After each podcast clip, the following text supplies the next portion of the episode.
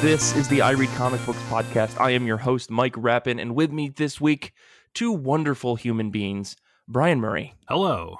and Kara Shamborski. Hi. Thank you both for joining me this week. I'm very excited to talk to the both of you about comic books. And because we just watched the Sonic movie, I just am I'm still in hype mode from that movie. Um, last night we watched it uh, just as like a as a group, and it was fantastic with some other people. Um, but yeah, before we get the show started, I just want to say that you know we everyone at the I Read Comic Books podcast we are devastated by the loss of Chadwick Boseman. Um, such a great actor in general. I mean, he was wonderful as Black Panther, but his performances in other movies such as Da 5 Bloods um, and many other things that he's been in have been absolutely incredible. And it's a massive loss for the film industry in general of the entire world. And I just want to say, like, how much we are just broken down by this. Um, it's very sad to see that he was struggling with uh, cancer for so long, and yet he put out these brilliant performances as an actor. And I am still just awestruck by the fact that he is no longer with us. So, just wanted to mention it on the show this week. Uh, huge loss for the Marvel community as well as just the film industry in general. Um, yeah. Uh, but anyways, let's uh, let's let's get into the show. Let's let me ask the questions I ask every single week, which is how have you been? How have comic books been? Let's start with you, Brian. Uh, I've been pretty good. Uh, I'm also still kind of riding that Sonic the Hedgehog high from last night. Mm-hmm. Um, a shockingly good movie, honestly. Like I thought that I'd go into it be like, yeah, it'll just be like a dumb fun movie, whatever. No, I actually really enjoyed it. Yeah. Th- there were scenes in that movie that I was losing my mind. Like I was on mute. I was intentionally on mute on we were, as we were watching it because I was laughing so hard. Uh, I'm not that considerate, so I just kind of cackled into the group chat. Same. And I apologize because I have a high pitched laugh, so that might have been a little piercing at points. All good. Speaking of all good, uh, I woke up this morning and read Mooncakes from uh, Suzanne Walker and Wendy Xu. yeah. nice. Uh, Everybody on this show. I have been meaning to read this for so long. Like I, I it came up on a, a search I did like I want to say like a year ago, two years ago. I don't even know when this book came out anymore. Um, but I was like, oh, that looks super cute. I got to read that, and then I just never did because that's the kind of guy I am. Um, but I, I finally read it this morning, and it was every bit as cute as I thought it was going to be. So that is a truly heartwarming read. It's got a cool like I like the magic system in it because they don't try to explain it at all. right. Like sometimes like you see it a lot in like Harry Potter and stuff where you almost get bogged down in like explanations of like this is how magic works and you got to wave your wand like this and say these words. And in this it was like, ah, it's magic. It it happens Yeah. magically.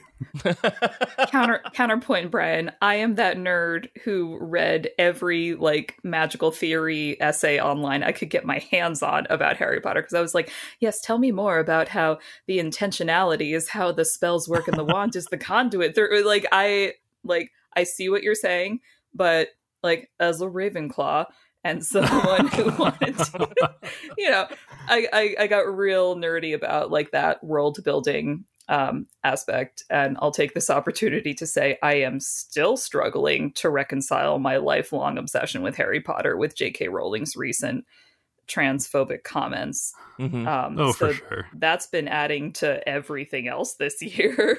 Mhm. just, Yeah. whew. But yeah, And, That's back, why I, and I definitely like no disrespect to the the built up magic systems. I just like that this book didn't feel the need to do that. Yeah. Like I, I think it's cool when it's done right, but I also think that it's important to recognize that it's not necessary for a magic system to be good. yeah. yeah. well, it's kind I of mean, like not every superhero film needs to be an origin story. Right. Right. How am I going to find out why Batman is the way he is? he he's sad, Brian. Um, th- the thing the thing that I think works the best about mooncakes though is that that that simplicity of the magic or that like kind of hand waving away of how the magic works in general. It makes it so charming. It's just like when we need it, magic is there for us, and that like kind of fills you with a sense of like infinite hope that like don't worry we can handle this together and like that's kind of a, a big i think a big part of that book which is why i, I really enjoyed it Yeah, i'm glad you dug it too It's a really good book, and I'm definitely going to order a copy for my my niece and nephew. Oh very nice very nice Solid choice. They can Yeah. share because I'm not made of money. What about you kara how have you been how have comics been uh like like you said still still kind of reeling about the Chadwick Boseman news. I don't. Yeah. I never. I never quite know what to do with celebrity deaths because I'm like, but I didn't like. I didn't actually know the person. I knew like their their persona or the characters they played, but like it, it's pretty hard to argue that Chadwick Boseman was anything other than iconic and revolutionary in his role Yeah. in Black Panther, in particular, in terms of cultural impact. So um, that was kind of a, like a tipping point for me where I was like, God damn it, 2020! Like, when will you let up? Yeah. Um, but uh, on on more more lighter comic base notes, um, so I have organized my my personal at home library and now have rediscovered a bunch of uh, comics that I haven't read uh, since since my youth. And um, so I decided to dig into the Kara archives for my for something to Oh re- my- for something to read this week. You know, um, Is this a new comic book series that we're going to be doing on Patreon? Is that what I'm hearing right now? the Kara archives. Kara revisits the the favorites from her youth. Um, uh, so when I was growing up, I actually read a lot of Fra- Franco-Belgian comics, not realizing they were Franco-Belgian comics because my parents got the English translations. Mhm. And one of my favorite series of all time is definitely the Asterix series um, by Rene Goscinny and Albert Uderzo. And I, I think I've mentioned this series on the show before because it is a great um, all ages uh, introduction to the style of French comic books. You know, they're they're a bit larger in size than American comic books, uh, both dimension wise on the page and uh, page count wise. They're usually like 60 pages as opposed to like 20, what is it, 22 for floppies. Um, and creators still generally get about a year to make each book, which is very different from the American and hugely different from the Japanese mangaka system. So uh, you do get to see sometimes a little more detail in the Franco-Belgian comics than you would see in some other ones, just because the artists have time to not like murder their own hands while making them. yeah.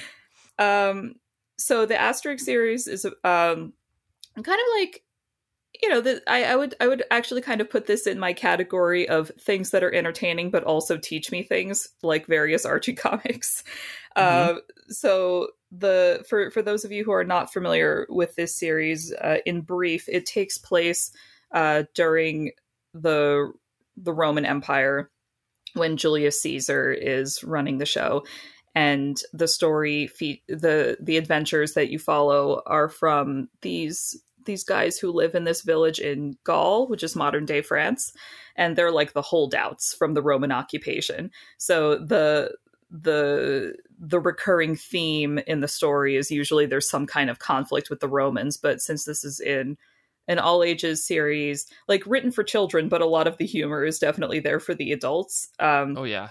is is very much like jovial and slapstick like think more looney tunes where it's like yeah there's there's violence happening but like no one's really getting hurt Right. There's a massive hammer the size of a boulder bonking on someone's head, but they just fall down and they have a big bump on their head now. but it's fine uh like every name and like every other page is just like riddled with puns uh the creators were really uh huge nerds in the in the roman thing because they do a lot of puns with like the latin uh that they're using there are actually like um every issue has like some roman legionnaires in their own little panel like just riffing off of each other and there's always at least one speech bubble that is entirely in latin and you like still get that they're joking but you're always kind of like hmm do i need to learn latin to understand this Yeah.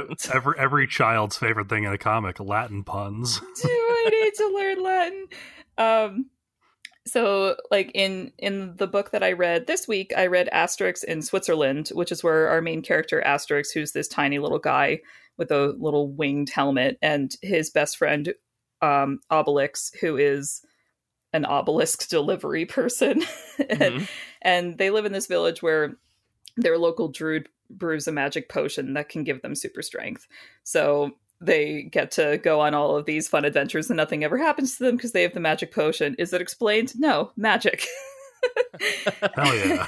That's the theme for this episode. Yeah. Right. So so in this up, one magic. so um this this comic has the distinction of teaching child Kara what an orgy is because oh, um,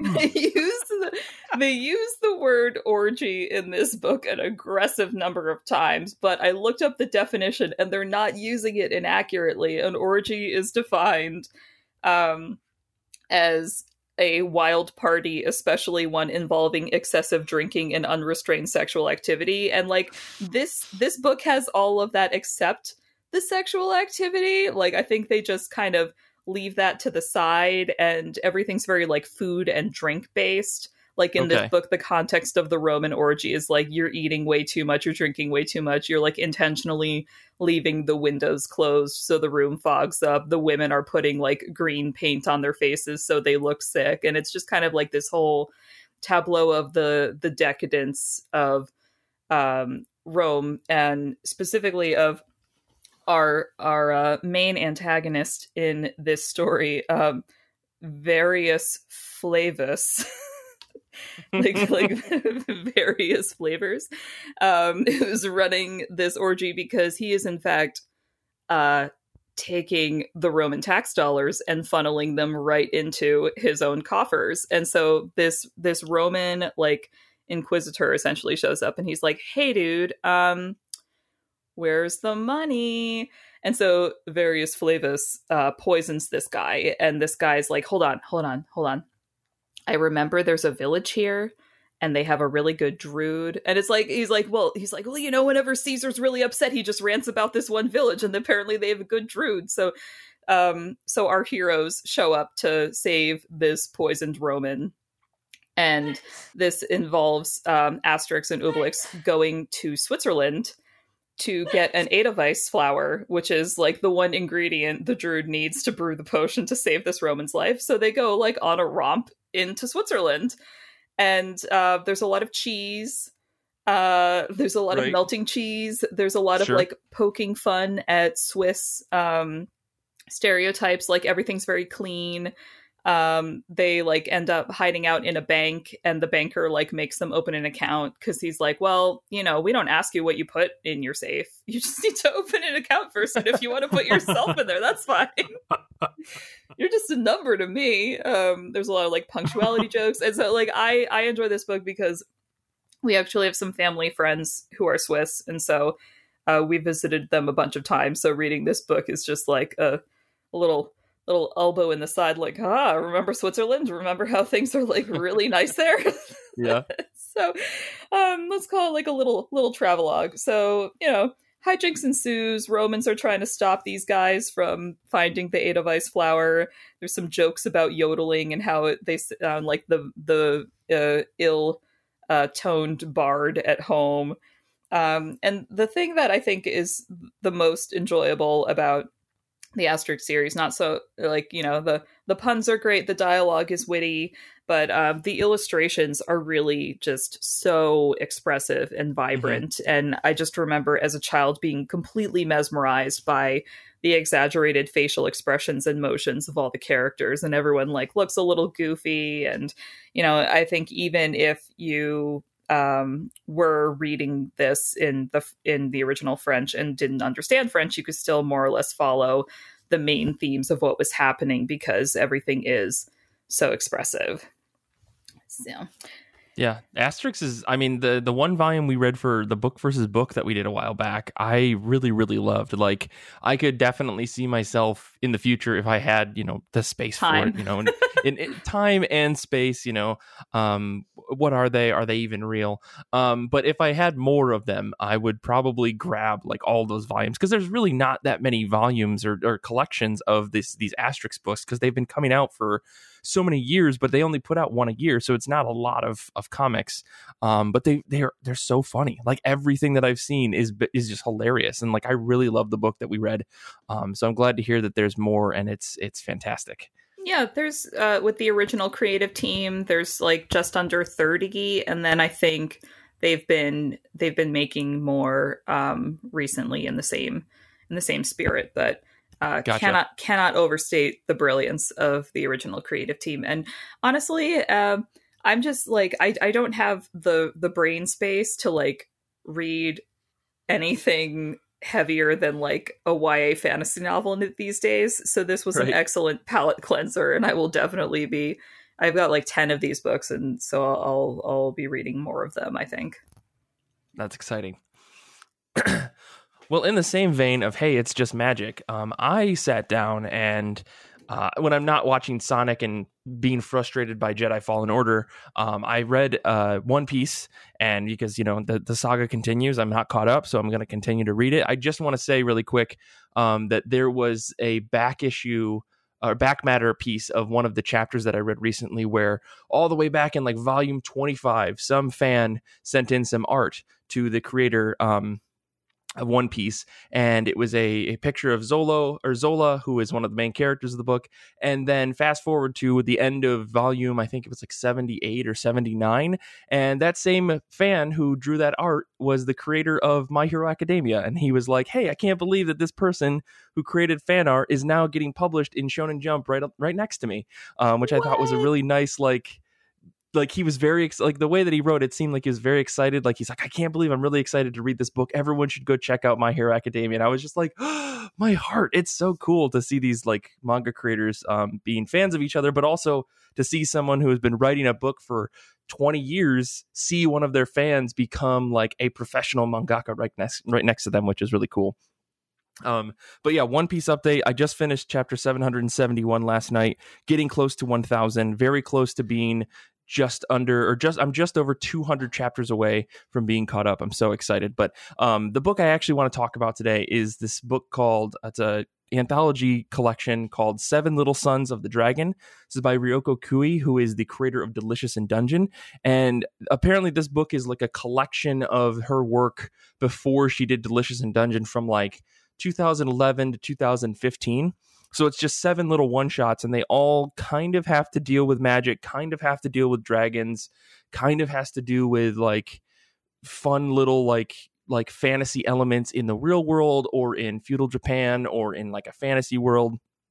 And it's really, really, really good from beginning to end. Every single like little story is is perfect and succinct and none of them are too long and the thing that i thought was really interesting is that like the stories themselves are kind of dark. Like they deal with some really, really adult, mature, and very nuanced topics. And I think that they're captured and discussed really, really well. Like warring um, factions in in an old fantasy town and there's a dragon that settles its nest between where these two warring factions were having all their primary um, conflicts because there's a wall that separates the two countries and there's only this one spot where they could fight and they have to wait and wait and wait for this dragon's nest to hatch its one egg before they can start fighting because otherwise the dragon comes and kills them but if they're not fighting they still need the each other to trade and so through this trade route they become friendly um, even though they know that once this dragon leaves, they're going to fight each other. But it comes down to like everyone's rooting for this dragon to leave, and so they're all excited about the dragon leaving, so they can go to war. But ultimately, the the trade that they were having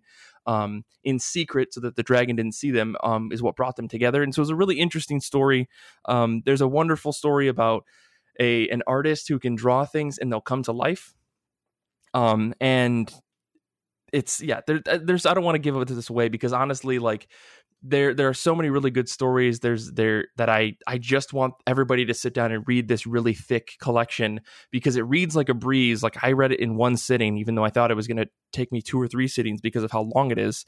Um, but ultimately i think this is going to be like my go-to manga recommendation for people. I'm like hey if you want to read something that isn't just like oh i've got to power up to beat this guy um, this is like a perfect example um, of of what manga is capable of and the type of incredible stories that people are telling um, in that in that format. So, highly recommend it. Um, I, w- I will say like all these stories, none of them are. I wouldn't say they're all perfect, but they all read really well. Um, I think you know Kui's talent is is very very good, uh, and they. I mean, if you haven't read. Uh, Delicious in Dungeon. I mean, this is a, a perfect sampling of her work, and because I think throughout the book you can see that she's te- she's trying different um, different art styles and different shading techniques using watercolor or using digital paint or using something different. Uh, and I don't know if she had uh, assistance on these, but like it's it's a varying book where you can definitely tell it's her style. But she definitely was experimenting th- through things before she got into an ongoing series. So, um, yeah, Seven Little Sons of the Dragon. It's a great manga anthology, all by this one creator. So, um, yeah, that's my my big recommendation. Uh, but yeah, let's uh, let's move on. Let's talk about comic books that are coming out this week. Comic books are dropping on September second, two thousand and twenty. What are you both excited for? Uh, I'm gonna jump back to Kara. So remember how I said I don't really have brain capacity and I just want something fun. Yeah, yeah. Yeah. Um My Little Pony Transformers number 1. Apparently the second I'm sorry, could you what? yeah, I'm gonna need you to go out on this one a little bit. So apparently this is uh, at least the website i saw said that this was the second printing which means i'm not the only one who wants dumb entertainment. Uh so uh it, it, it looks like you know just what it says. It's uh my little pony and the transformers all in the same book. I don't know if it'll be you know quite the lauded collaboration that transformers gi joe was but you sure. never know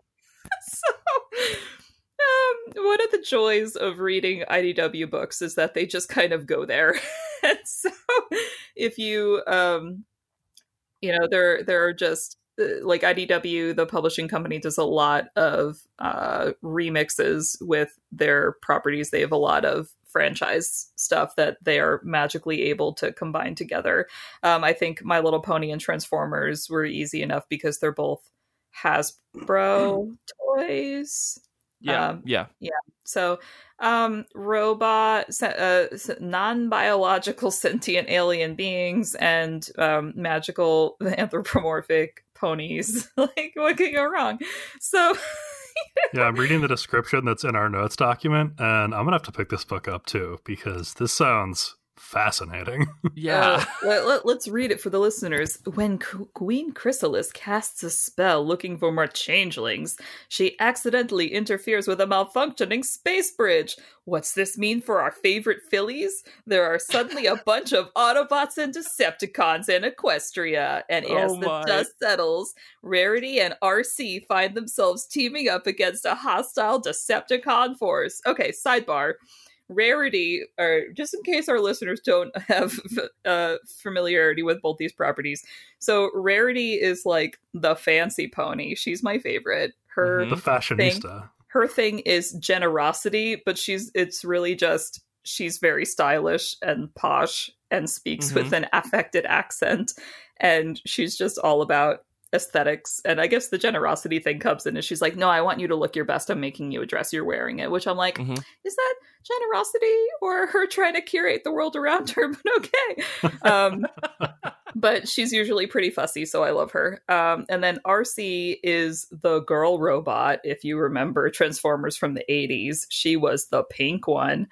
And um, we don't have to get into the gender politics of the Autobots and the Decepticons, but right. um, there have been efforts in the comics in the past five years, I think, in particular, to make Arcee an actual interesting character and not just the girl one. Mm-hmm. Um, so, it, but it's interesting that they would pair up Rarity and RC because um, Rarity's not usually considered one of like the leader ponies. Like I would have expected them to be like Twilight Sparkle because Twilight Sparkle is like the main one, even right. though it's supposed to be like a bunch of them. Um yeah, so obviously this is just like a, a, a reason to get these two these two properties together.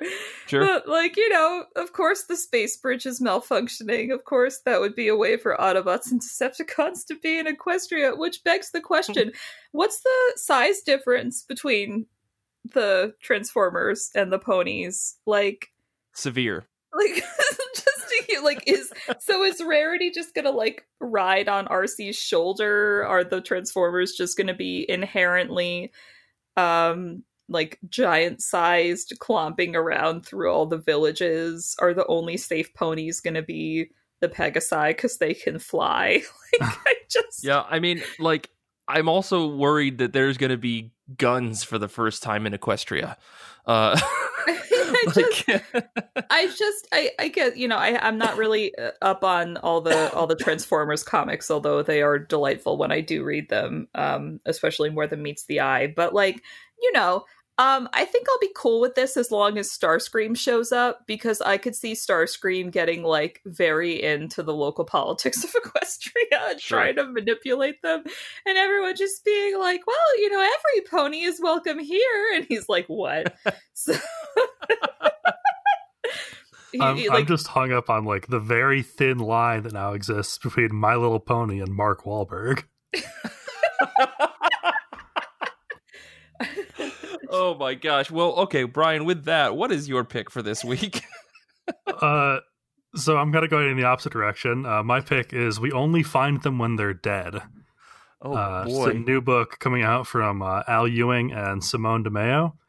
Um, and it's in a, a far future where humanity is surviving by harvesting the corpses of dead alien gods. And I don't like if that sentence didn't sell you on the book, I don't really know what else would. yeah, yeah. Uh, it's it's it's about the the main character is is basically trying to be like the first first person to find one of these gods while they're still alive. Um, Okay. but for now, like it's it's it's kind of like uh in like Knowhere in the Guardians of the Galaxy movie where they're like living out of Oh. this dead celestial's head, Mm-hmm, and just like that idea of like these these massive space corpses that are full of these like rare elements and resources that you can only get there. And it's like it's macabre and fascinating in a way that i'm just very interested in.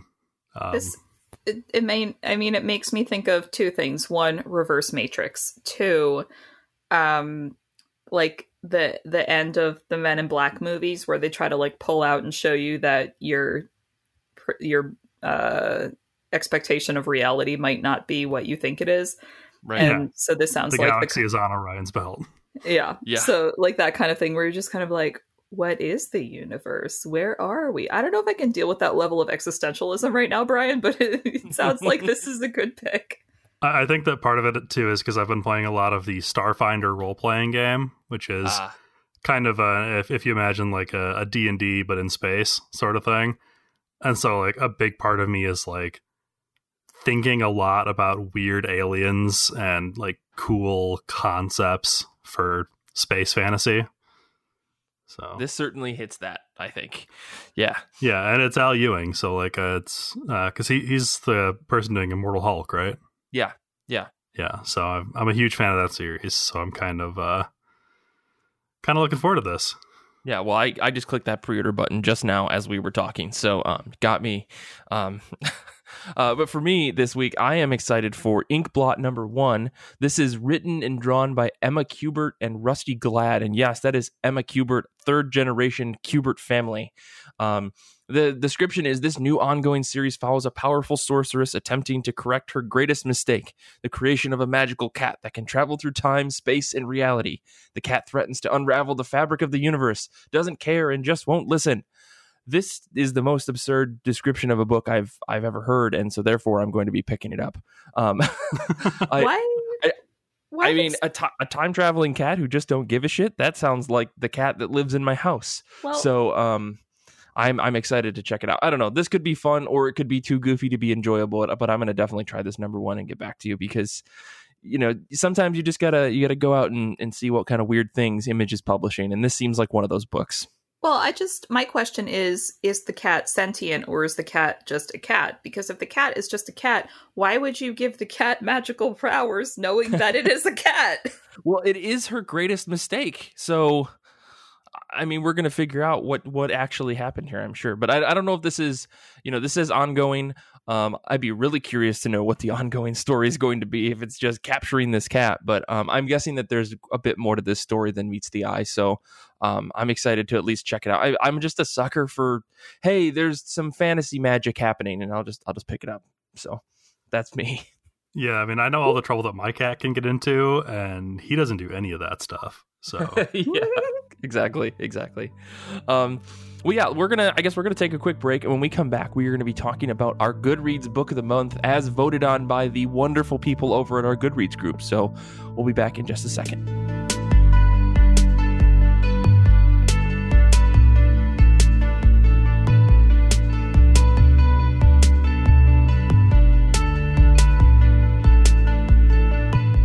This week on I Read Comic Books, we are talking about our Goodreads Book of the Month as voted on by all of the members of our Goodreads group. We are almost to 700 members, if I'm not mistaken. So thank you all to everyone out there who is part of the book club and votes on all these things and helps us pick which books we're going to read in the future. So if you're not already a member, please make sure to go over to Goodreads, make sure you're posting in some of our threads, make sure you're keeping an eye out for those polls when they get sent out so you too can participate and suggest books for our next upcoming books in the month.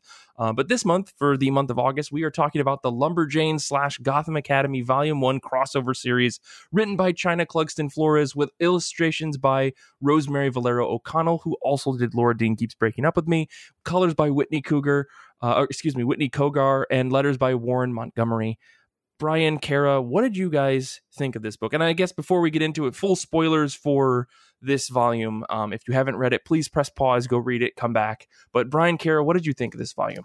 So when this this crossover first came out, um, there it, it was pretty pretty uh, soon into the series of both Gotham Academy and Lumberjanes. Um, both those series came out kind of around the same time, and both were getting hype as being like a more um, accessible or all ages comic book, especially Gotham Academy for being kind of a, a window into the Batverse that was not uh, specifically focused on Batman. Like he sh- he shows up, but it's not about him, kind of thing. Right. Right. Um, and you know, you're following this this group of kids at an elite Gotham private school. So if you're a fan of any kind of like school drama and private school drama series, mm-hmm. this was like kind of your thing.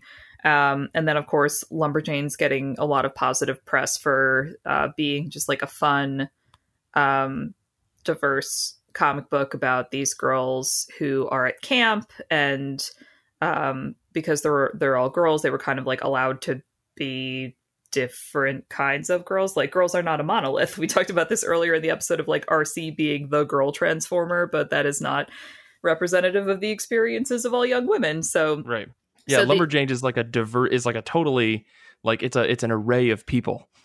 Yeah.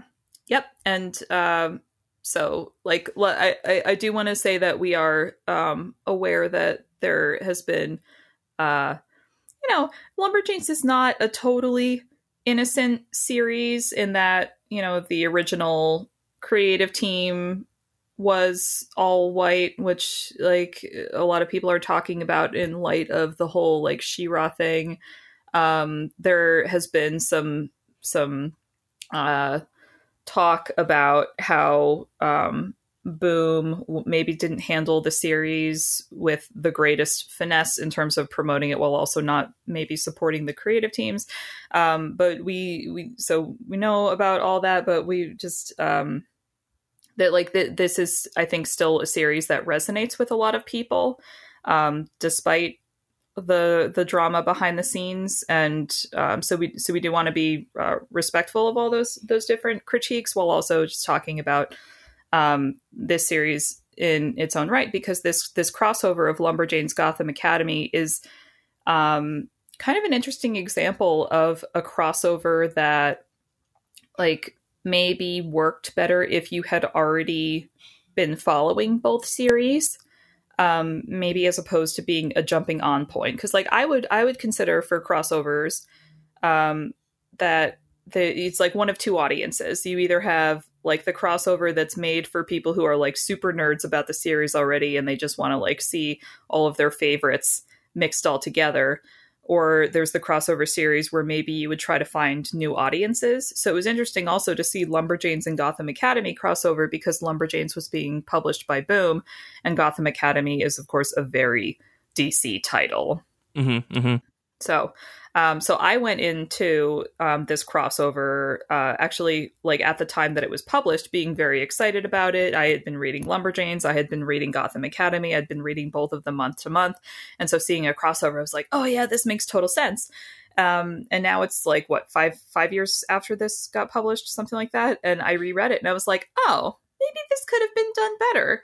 Um, and I and I feel like uh, yeah, I'm, I'm going to stop talking now and let you guys talk because yeah. I don't think you guys had my experience of like being into these series. um, before reading this crossover. So Sure. with with your blank slate of knowledge, what was it like diving right into this crossover? It was a lot to jump on, jump in on. Like I, I did the math, and I think that this book introduces about a dozen characters in the first thirty pages, which, Mhm. if you already know those characters, I'm sure is fine. But I, I definitely felt like I was in over my head, and it wasn't until you know, you know, a, a third to maybe halfway through the book that I really started to understand like the differences between these characters Mhm. um, beyond beyond visual style because I do think that each each character had a pretty distinct look, Totally. um, which I, I think that that definitely helped. Um, but I so I, I knew what each character looked like, but I didn't know anything about who they were and why they were doing the things they were doing. Mhm. Yeah, yeah. I, I'm kind of in the same boat as Brian. I was I was a little lost as to like, especially once the groups came together, like who was on what team, for for Oh. lack of a better t- you know f- phrase. Like, um, I, I knew that there were, I don't know, there's a mix of folks, and it's it's kind of all over the place and I, I did have a hard time kind of keeping track of things. Like there was a there's a moment in the book where they they're trying to plan a thing and there was a this really fun scene of of them just going through the steps of how they were going to infiltrate this cabin and um you could see everyone working together but i was like why are, are these people they're paired up are they on the same team? Are they not from from lumberjanes are they not from gotham academy? Um i, I they were the the groups kind of intermingled and I, I felt like some of the writing was was kind of samey in in voice and so i kind of just i got lost in the fray of a lot of this book. Um but I, I mean like and that, that's the thing like part of it is I, I had read a little bit of gotham academy but i couldn't i couldn't tell you anybody's character's name except for maps because what a unique name. What a name! um but like yeah I, I i just couldn't i couldn't follow a lot of the book until about maybe a little over halfway through and then i was like okay i kind of get who these characters are i kind of understand them. Um but that was after you know i got about 30 pages in and then i started griping about it on the the group the group chat that we have um and i was like oh, i just gotta read this gotta read this goddamn book and um and, you know and i got through it and i i wouldn't say that i disliked it but i definitely was like really overwhelmed. Um and i at that point um by the time i got to the end of it it was mostly just trying to see how the story was going to wrap up because there was twists and turns and 80s references and i'm like who's this book really written for? And i just have a lot of questions in general but my my overall feeling at least to start was that i was just overwhelmed just like brian said. Yeah, and and I I do want to say that I did ultimately enjoy this book. Like, I I have some criticism of it, but at the end of the day, it was a fun read, and I I don't want to come across as purely negative. sure. sure I'm going to do a super brief overview for maybe our listeners who maybe read this a while ago or are just not interested in reading it but want to hear Yeah, what we're yeah. complaining about. Or so, for your co-hosts who didn't understand it. yeah okay, so um, the the Lumberjanes are a group of essentially modernized Girl Sc- Girl Scouts who are at like summer camp, and their whole vibe is like they're discovering that around their summer camp there are monsters and actual like deities wandering around the woods and so they have like all these goofy adventures relating to all that.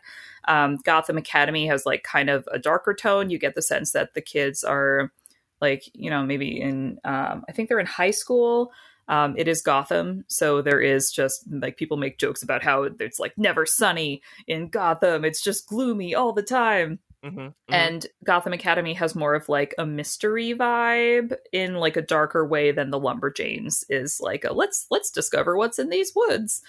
Um, and Gotham Academy has like their their main character um, Olive is um like she's got something weird going on the first couple volumes and you don't know what it is. And like Batman does get involved at one point and you see like kind of a hint of her dark secret in this crossover where it's like if you hadn't been reading the book you would just be like what the fuck is happening right now? So um and so But this for, was me.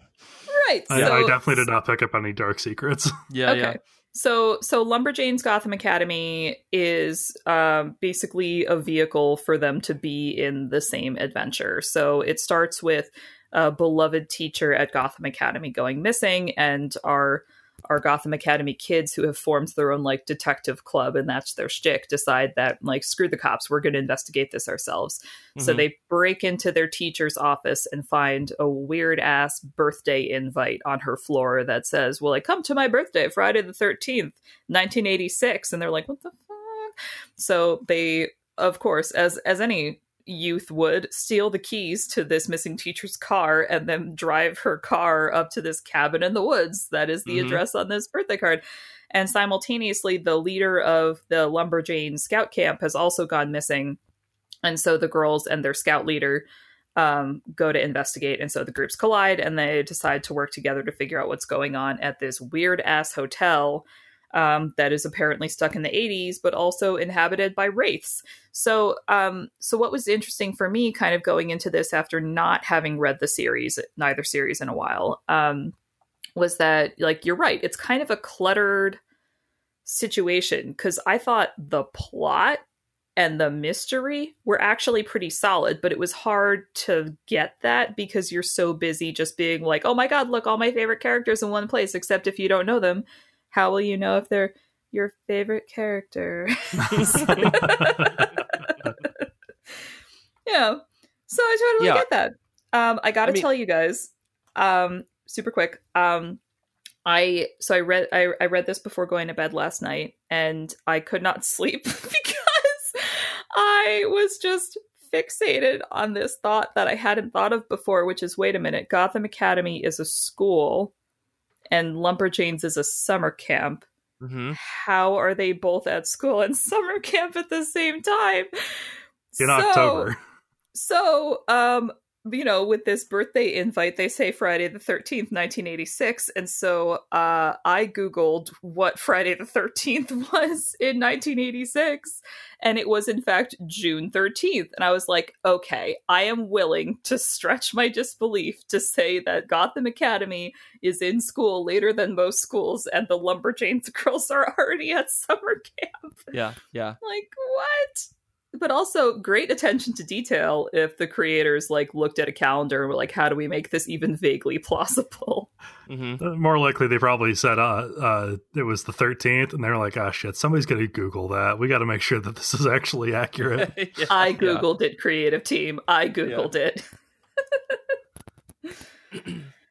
but yeah, I think you know to your point, Kara. I the the the story of this book I think is pretty interesting. I like the idea of like the infinite birthday, and uh, you know everyone everyone comes together to save the day and do the right thing, and there's not a lot of like violence happening to humans, which is maybe a weird way to describe that. Like these wraiths exist in this house, and they're they're there to protect this girl who's got this infinite birthday. Um, and I like I didn't dislike the story, but I felt like there was just a lot of story to build up to what I think is a pretty straightforward solve for a mystery team.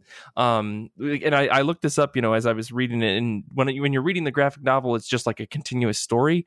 But in I think this was published as single issues, so this was a six yep. issue series. Um, that in my mind could have maybe been five, maybe could have been four. Um, and I know that maybe would have sped things up and made it even more cluttered, but I also felt like there was a lot of extra stuff. Like the the kids getting into the house takes a really long time and then people are scattered all over the house and it's like you have to attend this party except for people are sneaking away and they're doing whatever they want and um I was I was really I don't know. This is me just being an adult who's you know it's like I only want to read gritty comic books. um but like I I was looking for some sort of rules to a certain extent. Like I wanted there to be like a a box that existed that they, they had to play in, and then they found ways out of the box, right? Because it seemed like these enforcer demons were like, okay, you have to come and attend this party and do this thing. But then as soon as they got there, they were just like, yeah, screw this and then they would just walk away and go do something themselves and plan and and prod and it seemed like these wraiths were everywhere except for when the story needed them to not be there um, which is where i'm just like why am i tearing apart a children's book? Like ultimately this whole thing is it felt like wholesome and unclunky and everything was smooth and well oiled and like there was no character growth there was no like care i mean with the exception of louise who has to learn that the you know that she made everybody feel bad and she needed to get over it but um but the the the story of like the the teams themselves like I, I wanted there to be like some sort of like rivalry or some sort of un unease between the two groups of like one person not wanting to do anything with this other group because they didn't trust them or something and then learning trust along the way. Like i wanted some sort of character story in this and instead it was just like throw these toys into the box and make them play together and everything's perfect. See, so um yeah maybe that- that's just me. I'll say that's that's funny because I would have absolutely hated that if there had been like really? team conflict like that because it's just it's been done so many times. And I, I feel like a lot of the times there's no reason for these characters to distrust each other other than we don't know each other sure and so I, I do i do like the occasional story where people meet and don't assume the other has a nefarious agenda okay um, and I and I do think that you're right. That is much more like a a young adult or a kid's story trope. Um, but I, I'm mostly just sick of like characters conflicting with each other just because the story wants them to conflict with each other, and Mhm. just kind of like But I'm, Brian, I'm that's sick of the adults entire. being assholes to each other. But Brian, conflict for no reason is the hallmark of any good CW show. right. maybe, maybe, and maybe that's why I'm so sensitive to it because I watch all of that garbage. Because I've been Uh, watching Supergirl for like five seasons now. Yeah. Uh, so, so for me, revisiting this crossover, I just felt myself kind of like picking stuff a- apart. I think more than I did when I first read it. I think when I first read it, I was like, "Oh my god, these two groups are together." And this time, I was like, "Wait, how old is everybody?" Yeah. Um, like because I I I think Gotham Academy. I'm like, okay, they're like young high school, and then Lumberjanes. I think I also assumed they were young high school or like maybe late middle school. And I thought their camp counselor Jen was in college, but she says very specifically in this crossover that she's in high school. So I was like, wait, why are you the grown up? How little are these lumberjanes? And then how can they be at a high schooler's birthday party? Like at, when you're when you're in high school and middle school, even one year can still feel like a huge age difference. Right. So I, I, felt, I I took it as like she was a senior. Like in my mind, she was a senior going to college the next year, and this was like her last summer at camp. Um, at least that uh, in, if I had to like put a story behind it, because I again I don't know much about the Lumberjanes, and the other the other kids I think were ranging between like freshman sophomore age, so that kind of puts you at the like 15 16 range. Maybe you look a little bit young, but you could pass for 16 year old Mhm. um and so I, that's how I kind of worked it out in my head, at least. And then the Gotham Academy of kids, I just figured are all evenly born on the same day. They're all 16. Uh, oh man i yeah so so i want to go back to something i think mike said earlier about just like the the mystery being kind of neat and solved hmm um so i I, I want I want to rebel against that simplicity because um and I don't we did not come into this episode meaning to do this but today's episode theme is really magic without rules Because- yeah, uh, because the the spoilers, but uh, you knew that already. The solution to this mystery is that this this girl has stayed 16 for like 30 years because her parents cast a spell to keep her feelings from being hurt, and there are Mhm. no details about this whatsoever.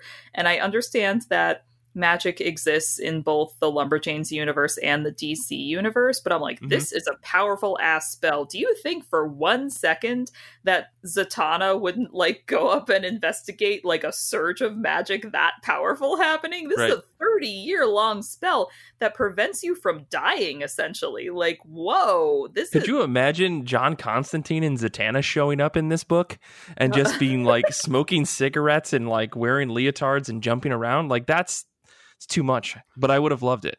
I So saying, now all I I can want imagine is Constantine in a leotard jumping around, like still with the big coat on, just a leotard. Uh huh. Like I understand that this is a, a fun like th- essentially throwaway story to just be like, look, your favorite toys are all together in the box, like you said. But this has serious implications for both universes. I gotta yeah. say, yeah, yeah and, and this is why I like the the the like reveal of what was actually going on because I was like for a fun and wholesome like Scooby Doo level like mystery um things get real dark real fast at the end and I was seriously worried about how this story was going to resolve itself because when the spell is broken I was like shit is she going to age 30 years and have just lost all of that time or like how long have some of these people been at this birthday party? Like, are they going to go back and live their normal lives? Like, when did they get abducted? Because part of that wasn't clear to me. Mm. So, because like if she's been living this day for 30 years, it's not like she's been alone for 30 years, right? Like I would assume that she's having the same birthday party and it's it doesn't happen the way that she wants every single day. It was she alone for like 29 of those 30 years and then people started going missing or was there something else? That that was like the, the question that I was left with in this, even though they they resolve it in what I think is a pretty positive way. Well, and then she talks about, you know, her her parents dying and her like not really fully coming to terms with that because she was in this spell that they cast that essentially trapped her in the same day forever. Not not mm-hmm. like that's a relatable feeling for any of us right now but um but then she's like her parents died and it didn't really register with her. And i'm like this is so sad you guys. Like i don't think they meant for this crossover to be dark and tragic. I think they were going for more of a scooby-doo vibe like you said but oh my god yeah, yeah, it, uh, and I, I like the the theme of like having to reckon with the shitty things you did as a teenager because that's ultimately like what's happening here is like all of this was started because her friends thought it would be like a fun joke to play in the mean girl to RSVP to her birthday party and then not show up.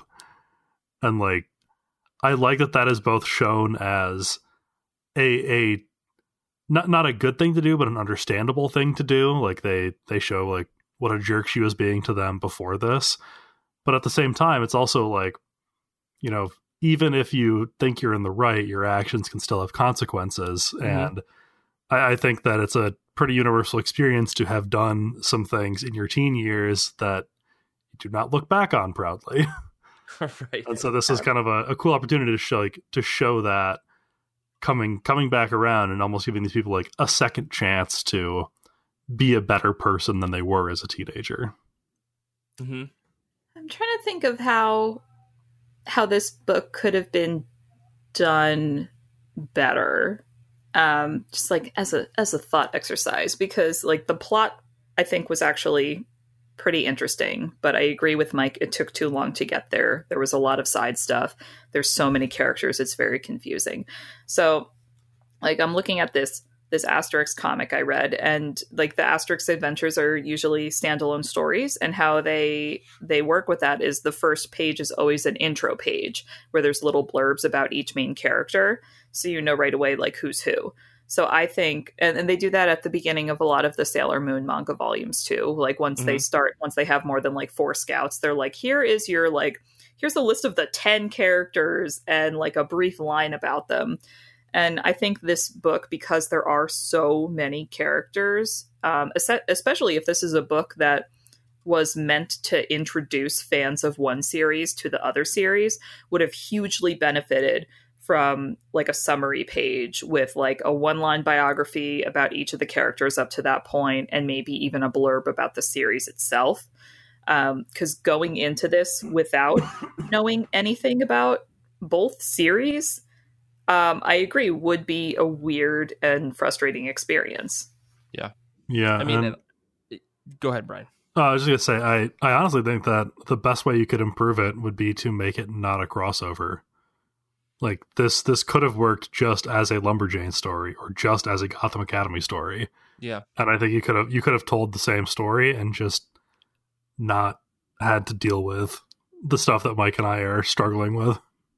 I mean, or I mean, you could have they could have slimmed down the cast, right? Like three folks from Lumberjanes, three folks from Gotham Academy.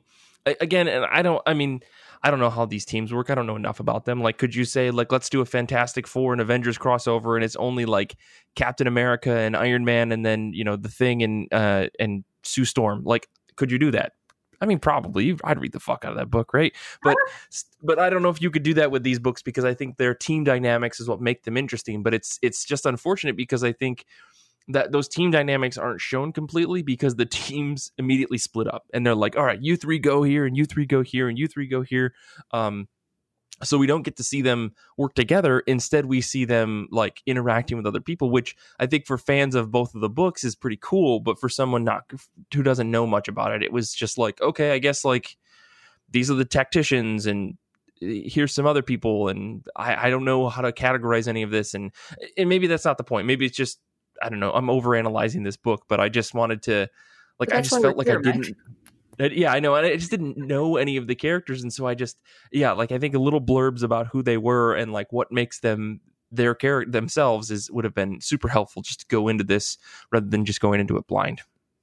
I'm thinking about uh, crossovers that worked better, and your argument that fewer characters would make it more manageable resonates if you consider Batman Teenage Mutant Ninja Turtles. Because because then there are five of them, and that is much more manageable than twelve or thirteen. Sure. Yeah, sure. If it had been the the entire Bat family of the Ninja Turtles, that might have been more of a struggle. Yeah, yeah. Although um, Casey Jones and uh, the Red Hood, I think oh. that there's there's something there. Oh, that's no, scary. No, Casey would knock Jason over the head so fast. You'd just be like, "You idiot!" yeah, it would just be a Casey Jones versus the Red Hood. That's what it would yeah. have been. Um, yeah but i mean like i think like we said you know like there's the the story in this i think is there it's just it's a lot of it's a lot of stuff to get through in order to like finally get into like the story itself um and i don't think that makes it a bad comic book. I just don't necessarily think it was for me because like i i really enjoyed like the art in this book like from beginning to end. I i i mean R- rosemary valero o'connell's art is fantastic. The one thing that i would say that i i didn't enjoy was how thick of the how thick the inks were and how thick the line work was. Um, it felt a little too much like throughout the entire book and i don't know if she was going for a specific style to match gotham academy or to match lumberjanes um, but it felt to me like it, it, given given the work that i've seen from her since then like maybe this was just an early thing or she was going for a style as directed by like boom or something to match up with um, lumberjanes but it just it didn't didn't work for me in that in that regard. But i thought like overall the art was really good. Like i could i didn't lose any of the characters um with rare exception and i couldn't even tell you who i lost because people just look alike. Um like the whole simon kyle thing or simon colton i don't remember who the fuck was swapping. the boy ones. Yeah the, whoever the boys had to get swapped because she thought that one of the boys was her the guy that yeah, she liked she, from school. She thought that Kyle was Simon. And yeah. Kyle looking like Simon was kind of a, a plot point in itself. So yeah. Yeah. That's understandable. That one was um, a stretch. I, I, I had trouble following that one. And I, yeah. It was like, well, the spell makes it so that this boy looks like the crush boy because she wants it to be the crush boy. And I'm like, is that how this? Um, yeah, I mean, and uh, again, and this is where like some of some stuff breaks down because I think visually there was even uncertainty as to when we were in Louise's vision versus the real light real world because Louise was seeing the world like differently. She wasn't seeing these wraith monsters. She was seeing these like camp counselor people helping people out of the room. And you would see like, oh, someone getting dragged away, and then the next panel would be them like getting escorted peacefully out of the room. Um, I wish that they they had done something a little bit better to distinct distinguish when those moments were happening. And I honestly think they could have used that a little bit more to like fool us um, if they were not going to distinguish it. But um, yeah, like, I, I, just I don't know, but uh, overall, like I liked the art. It's just like there were some some moments where I was just like, that is a really thick line just around someone's whole head. Um, well, that just wasn't for me. I think the struggle was finding an art style that would work for both series because Gotham Academy, the art style is I think a little closer to Fence, um, and Lumberjanes mm-hmm. is more like Mm, Adventure Time. I was going to say Adventure Time or Roald Dahl. Like it's definitely more like cartoony. The characters look more wiggly and flexible. Um, so I so I do think that this particular art style worked as like a a fairly decent halfway point between the two aesthetics. Oh, sure. But it did, like you said, make it difficult to distinguish between the two different squads, more or less, especially because there was that one scene where they were like, okay, Gotham Academy friends, let's gear you up so you can go out into the woods. And then they're all just wearing the same clothes. And you're like, ah, I know it's not as, as Yeah. smart, but keep the uniforms. So we know. And then when they Mhm. get to this, this hotel, everyone is like forced to change into these like 80s party dresses anyway. So then, unless you know the series, you're really lost.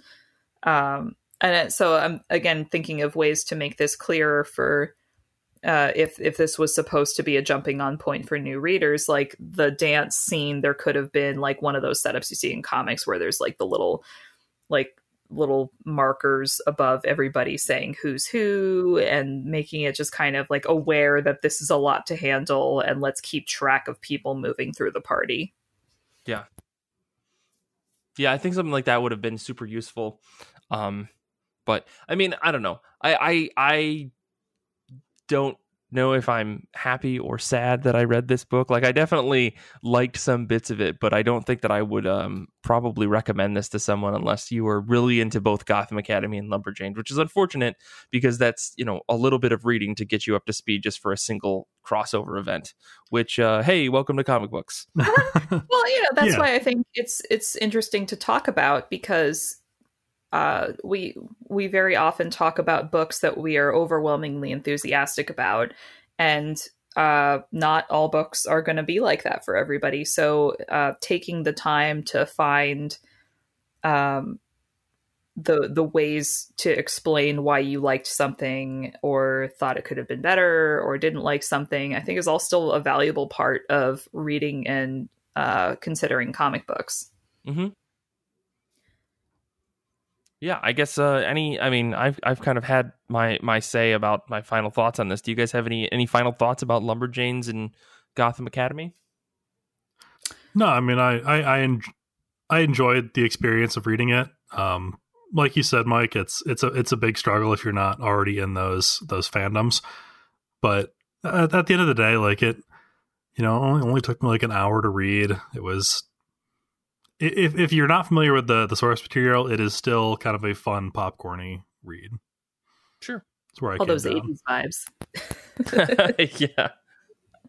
What about you, Kira?